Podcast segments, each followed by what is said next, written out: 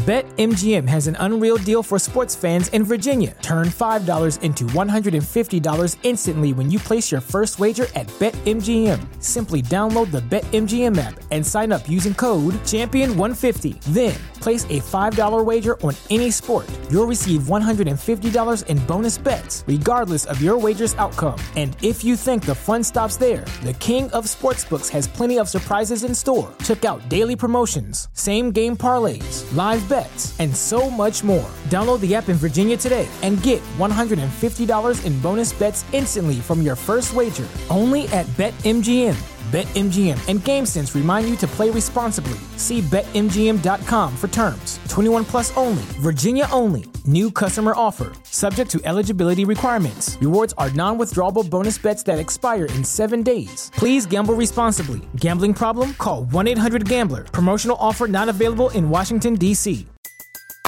Everybody in your crew identifies as either Big Mac Burger, McNuggets, or McCrispy Sandwich but you're the filet o fish sandwich all day. That crispy fish, that savory tartar sauce, that melty cheese, that pillowy bun. Yeah, you get it every time. And if you love the filet of fish, right now you can catch two of the classics you love for just $6. Limited time only. Price and participation may vary. Cannot be combined with any other offer. Single item at regular price. Ba da ba ba ba. This. Anybody who knows me knows I was cocky out of the womb. is Early Break with Sip and Jake. Brought to you by Gana Trucking. Weekday mornings from 6 to 8 on 93.7 The Ticket and theticketfm.com.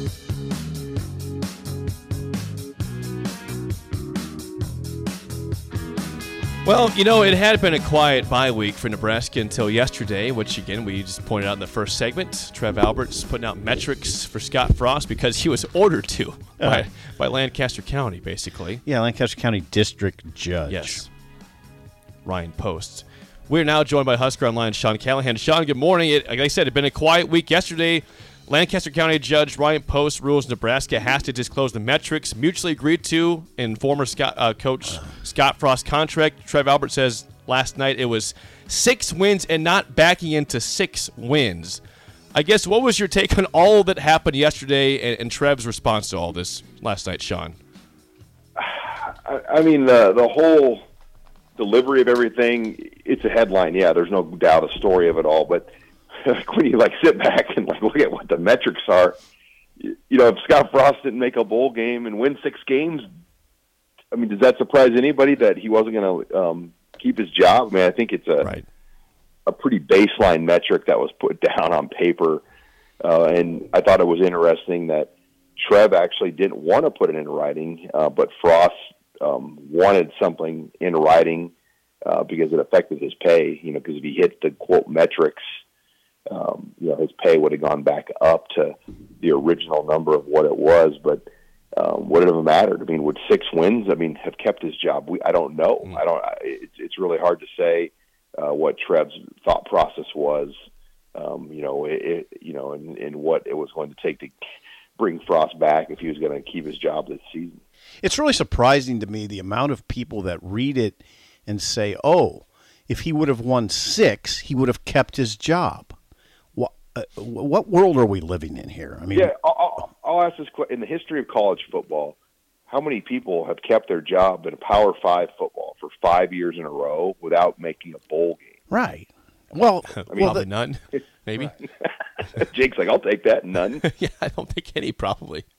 So I don't know why P- even I didn't read this last night as okay. So Frost, if Frost would have won six, he would have been safe.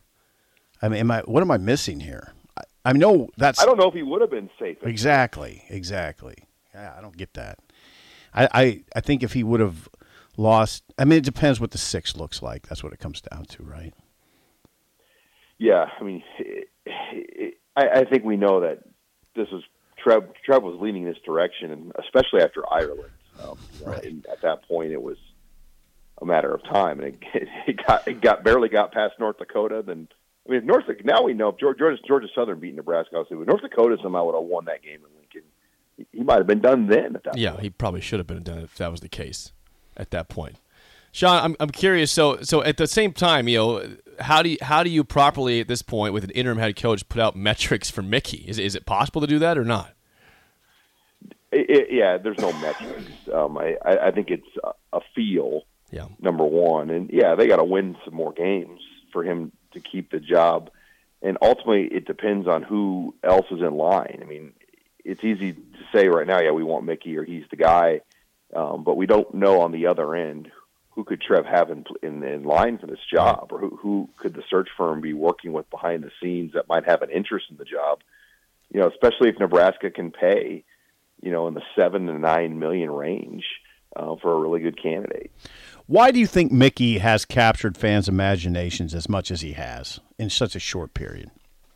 I just think the way he deals with the team and the way he deals in front publicly with the media, um, he just got a charisma and approach that connects people very well right now, and, and it excites people. And you know, I saw it right away with Mickey um, at my St. Michael's Husker night. I, I've mm-hmm. done hundreds of events in my career now over the years, and been around these events and we had 450 people there, and, and he had not coached a game yet at hmm. Nebraska, and people were just blown away by Mickey Joseph that night. And they said, uh, one of my guys that works with me said, "Sean, this is the best night, best event you've ever done," and it was because of Mickey. I mean, he, he just captivated the audience that night, um, and he hadn't even coached a game. He had been in Lincoln, Nebraska for a month or two at that point. point, and he just has a way about that of really, you know, capturing the audience, and, and now in this case, the team. And, and, and people seem to really like that. Obviously, what was his message that night? Um, I mean, he just was very open and, and very honest about things, about what they're looking for in players, and I mean, it, it felt like it. I said to myself, "God, it feels like this guy is the head coach right now." Oh boy! Um, this was back in February when he was talking about recruiting and oh. what they look for, and, and and just some of the things that he addressed that night. You know, he, he just had uh, a sound to him like he was a head coach almost. Yeah, I think it's important in terms of evaluating him to see obvious growth as a head coach in games. So he's now been here for four games. Obviously, the first game, Oklahoma, was rough. That was the, the week after Frost had been fired, tough opponent. But have, have you seen yourself obvious growth in his coaching ability over the last four games? Um, I, I think this, the way they responded in the second half at Purdue, that was pretty good growth um, just the way they came out of the locker room and, and probably should have had the game tied, um, if not for the missed pass in the end zone there to, to Alante Brown. Uh, that that was resp- figuring out a way to win a game when your defense couldn't stop air really on Saturday. I mean that, that's pretty remarkable. Um, and, and the defense was down their two inside linebackers. I mean those are their two main people um, on the field. And by the way, Trev Alberts did slip in last night. Something about Nick Henrich that he's going to be missed. So I don't. Was that Trev saying that Henrich is done for the year? We don't know that. We're not going to talk to Mickey until Monday or Tuesday of next week. Um, but you know their situation at inside linebacker, um, not having those guys really affected what their you know their defense overall, and, and put them in a, in a very tough spot on the road. Trey Palmer leads the country in receiving yards. Sean Trey Palmer leads the country in receiving yards. I know you were really high on him in the in the preseason. Is this what you expected?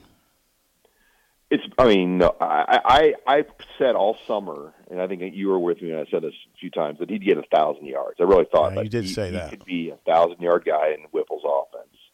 Um, so he's gonna he's gonna do that, but I don't think ever I thought in my career Nebraska would have a receiver that leads the country in, in in receiving right now. And this this late, I mean, we're go, we're going into the October 22nd weekend of college football, um, and and you know he's leading the country in receiving. Yeah. And there's 131 teams that play FBS college football, so um, that that's a really remarkable stat considering this is not an offense that's putting up world class numbers. Um, you know, so people know that he's getting the ball more often than not. And Jake, you're a Dolphins fan. I mean, that that was a Tyreek Hill type game. It was on. on it really was. Yeah, I mean, they chuck it deep and he's open. I mean, it's incredible. I mean, he's he's just he's faster than everybody out there. So I'm curious, Sean, on that note. You play you play great defenses the rest of the season. Illinois, great defense. Michigan, great defense. Minnesota, pretty good. Uh, Wisconsin's not great this year. Iowa's good you know, can you can you actually can you know convert the deep ball against much better defenses? Is is Trey that good? They can keep going that route against better defenses.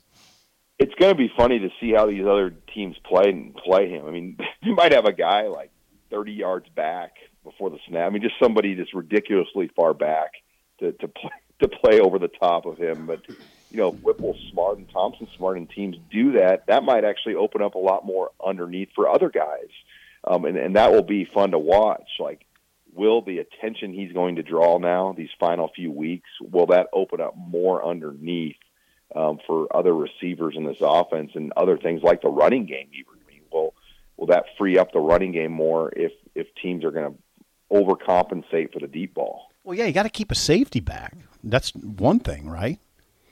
I mean, Right. I mean, Nebraska's never had a guy that could go this. I mean, they've had guys that could run, Kenny Bell and, and other guys that could get deep, but I mean, there's no one I've ever seen do this. Sean, what about the injury to Luke Reimer? Okay, so we think it's possible that Nick Henrich may not be back. That's one starting inside linebacker. What about Reimer? What about his health for the Illinois game? Yeah, chest injury. The fact he traveled and they burned one of the 74 seats on him, that was, I thought, interesting. It told me that he was close. Unless they were just playing gamesmanship, but they didn't dress him. So it wasn't like they put him out there in warm ups. They didn't go full Bill Snyder, where Bill Snyder like literally had injured quarterbacks go through warm ups just to make the opponent think that their guy was going to play. Um, you know, Reimer traveled though, was in street clothes. Um, so hopefully now this will be three weeks in a row without football for him when you when you take away the bye and then this week and the week before. Hopefully that will get his uh, chest injury up to speed. Sean, in September when Nebraska had their bye week, I mean, this entire fan base was excited to, to watch a bunch of games and say, "Hey, who could be the next coach in Nebraska?" Now we're a month later. Do you do you get that vibe about Coach Watch still being big in terms of watching games in Nebraska's bye week or not? Um, yeah, I think the shine's worn off a little bit on that because we don't really know where it's heading. We still have Jake a solid month Yeah. plus of this that we don't really know, and we're not going to know unless it's Mickey Joseph. We're not going to know until after the games are over on Thanksgiving weekend. Yeah, we're not going to know, but we can still play the game, right? yeah, pe- people stop playing the game as much, Sean. it just doesn't seem like they are playing it as much. Why is that, Sean? Oh, The game meaning Oh. speculative games about who the next coach might be. Yeah, and I got to jump here in a sec, guys. Yep, but we'll get you. uh, it, it um, it, it's just really hard to say. I mean, I I think you play this game, this week to week game. Oh, he lost or he won. He's back up the board, and I don't think when you look at this decision, you can you should be saying, oh, because so and so lost to West Virginia, he's off the board. Mm-hmm. Yep. Mm-hmm. Sean, always good stuff. Thanks for the time. We'll chat with you again next week. Hey, thank you guys. Good. Thank you. Husker Online, Sean Callahan. By the way, he'll be at Tanner's today from 4 to 5 p.m. with J and DP. Mm-hmm. Check it out. 830th Yankee Hill.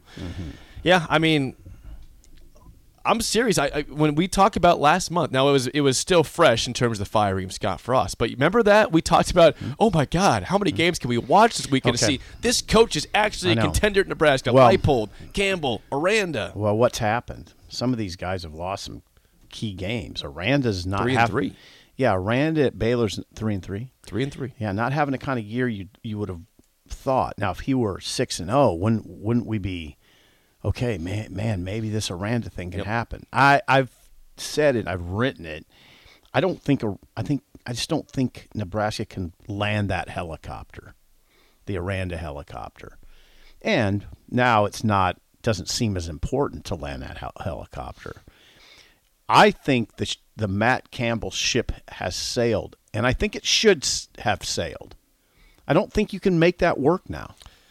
He's 0 and 4 in conference play. Yeah, They've lost four straight games in general. And he's five and eight in conference play in his last thirteen, and they lose close. They're games. losing the same way Nebraska has lost. Right. Close, devastating games. Goodbye. We Goodbye. don't, we don't need more of the same. No, that would be that announcement would be a. It would go over like a lead balloon. Especially if Mickey wins some more games. Right. Oh yeah. Yeah, I mean, if, Mickey gets him to a bowl game somehow, and then Campbell is still just a mediocre this year, and they hire him, Mm-hmm. I, that that's not going over well here. Leipold, um, still, you know, I think you got to keep him in play. It's a different kind of conversation because it's Kansas, and if he gets him to a bowl game, that is uh, that's resounding success at Kansas. And, and he's playing his second string quarterback due to an injury to their star, who is probably going to be, if he played well, in the Heisman race, but wouldn't probably win it. But Mm-hmm. Jalon Daniels. Daniels. yeah. And their defense, you know, showed some warts last week in a, in a loss to Oklahoma. Didn't Yeah. play very well. Yeah, we don't know exactly who we should be looking at. We know, I mean, that's part of the reason, I guess, that Mickey has he's in he's he is in the chair. So we know and we know that he's in an audition. So that's why he gets a lot of attention. We know he's Yes. in an audition. We don't know who else is really on Trev's mind. There's some I mean, I would be surprised based on what I'm hearing if Bill O'Brien's not on Trev's mind. I'd be surprised if Mark Stoops is not on his mind. Um, I'd be surprised if Lance is not on his mind because Lance, you'd think, is on every athletic director's list. Should be. That's looking for a coach.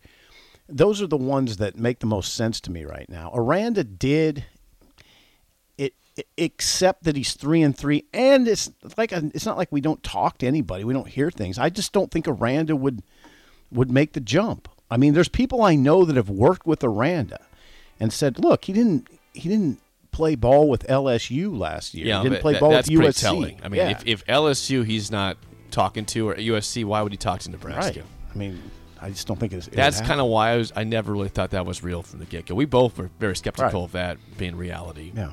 So, uh, song of the day and mailbag is up next on early break on the ticket.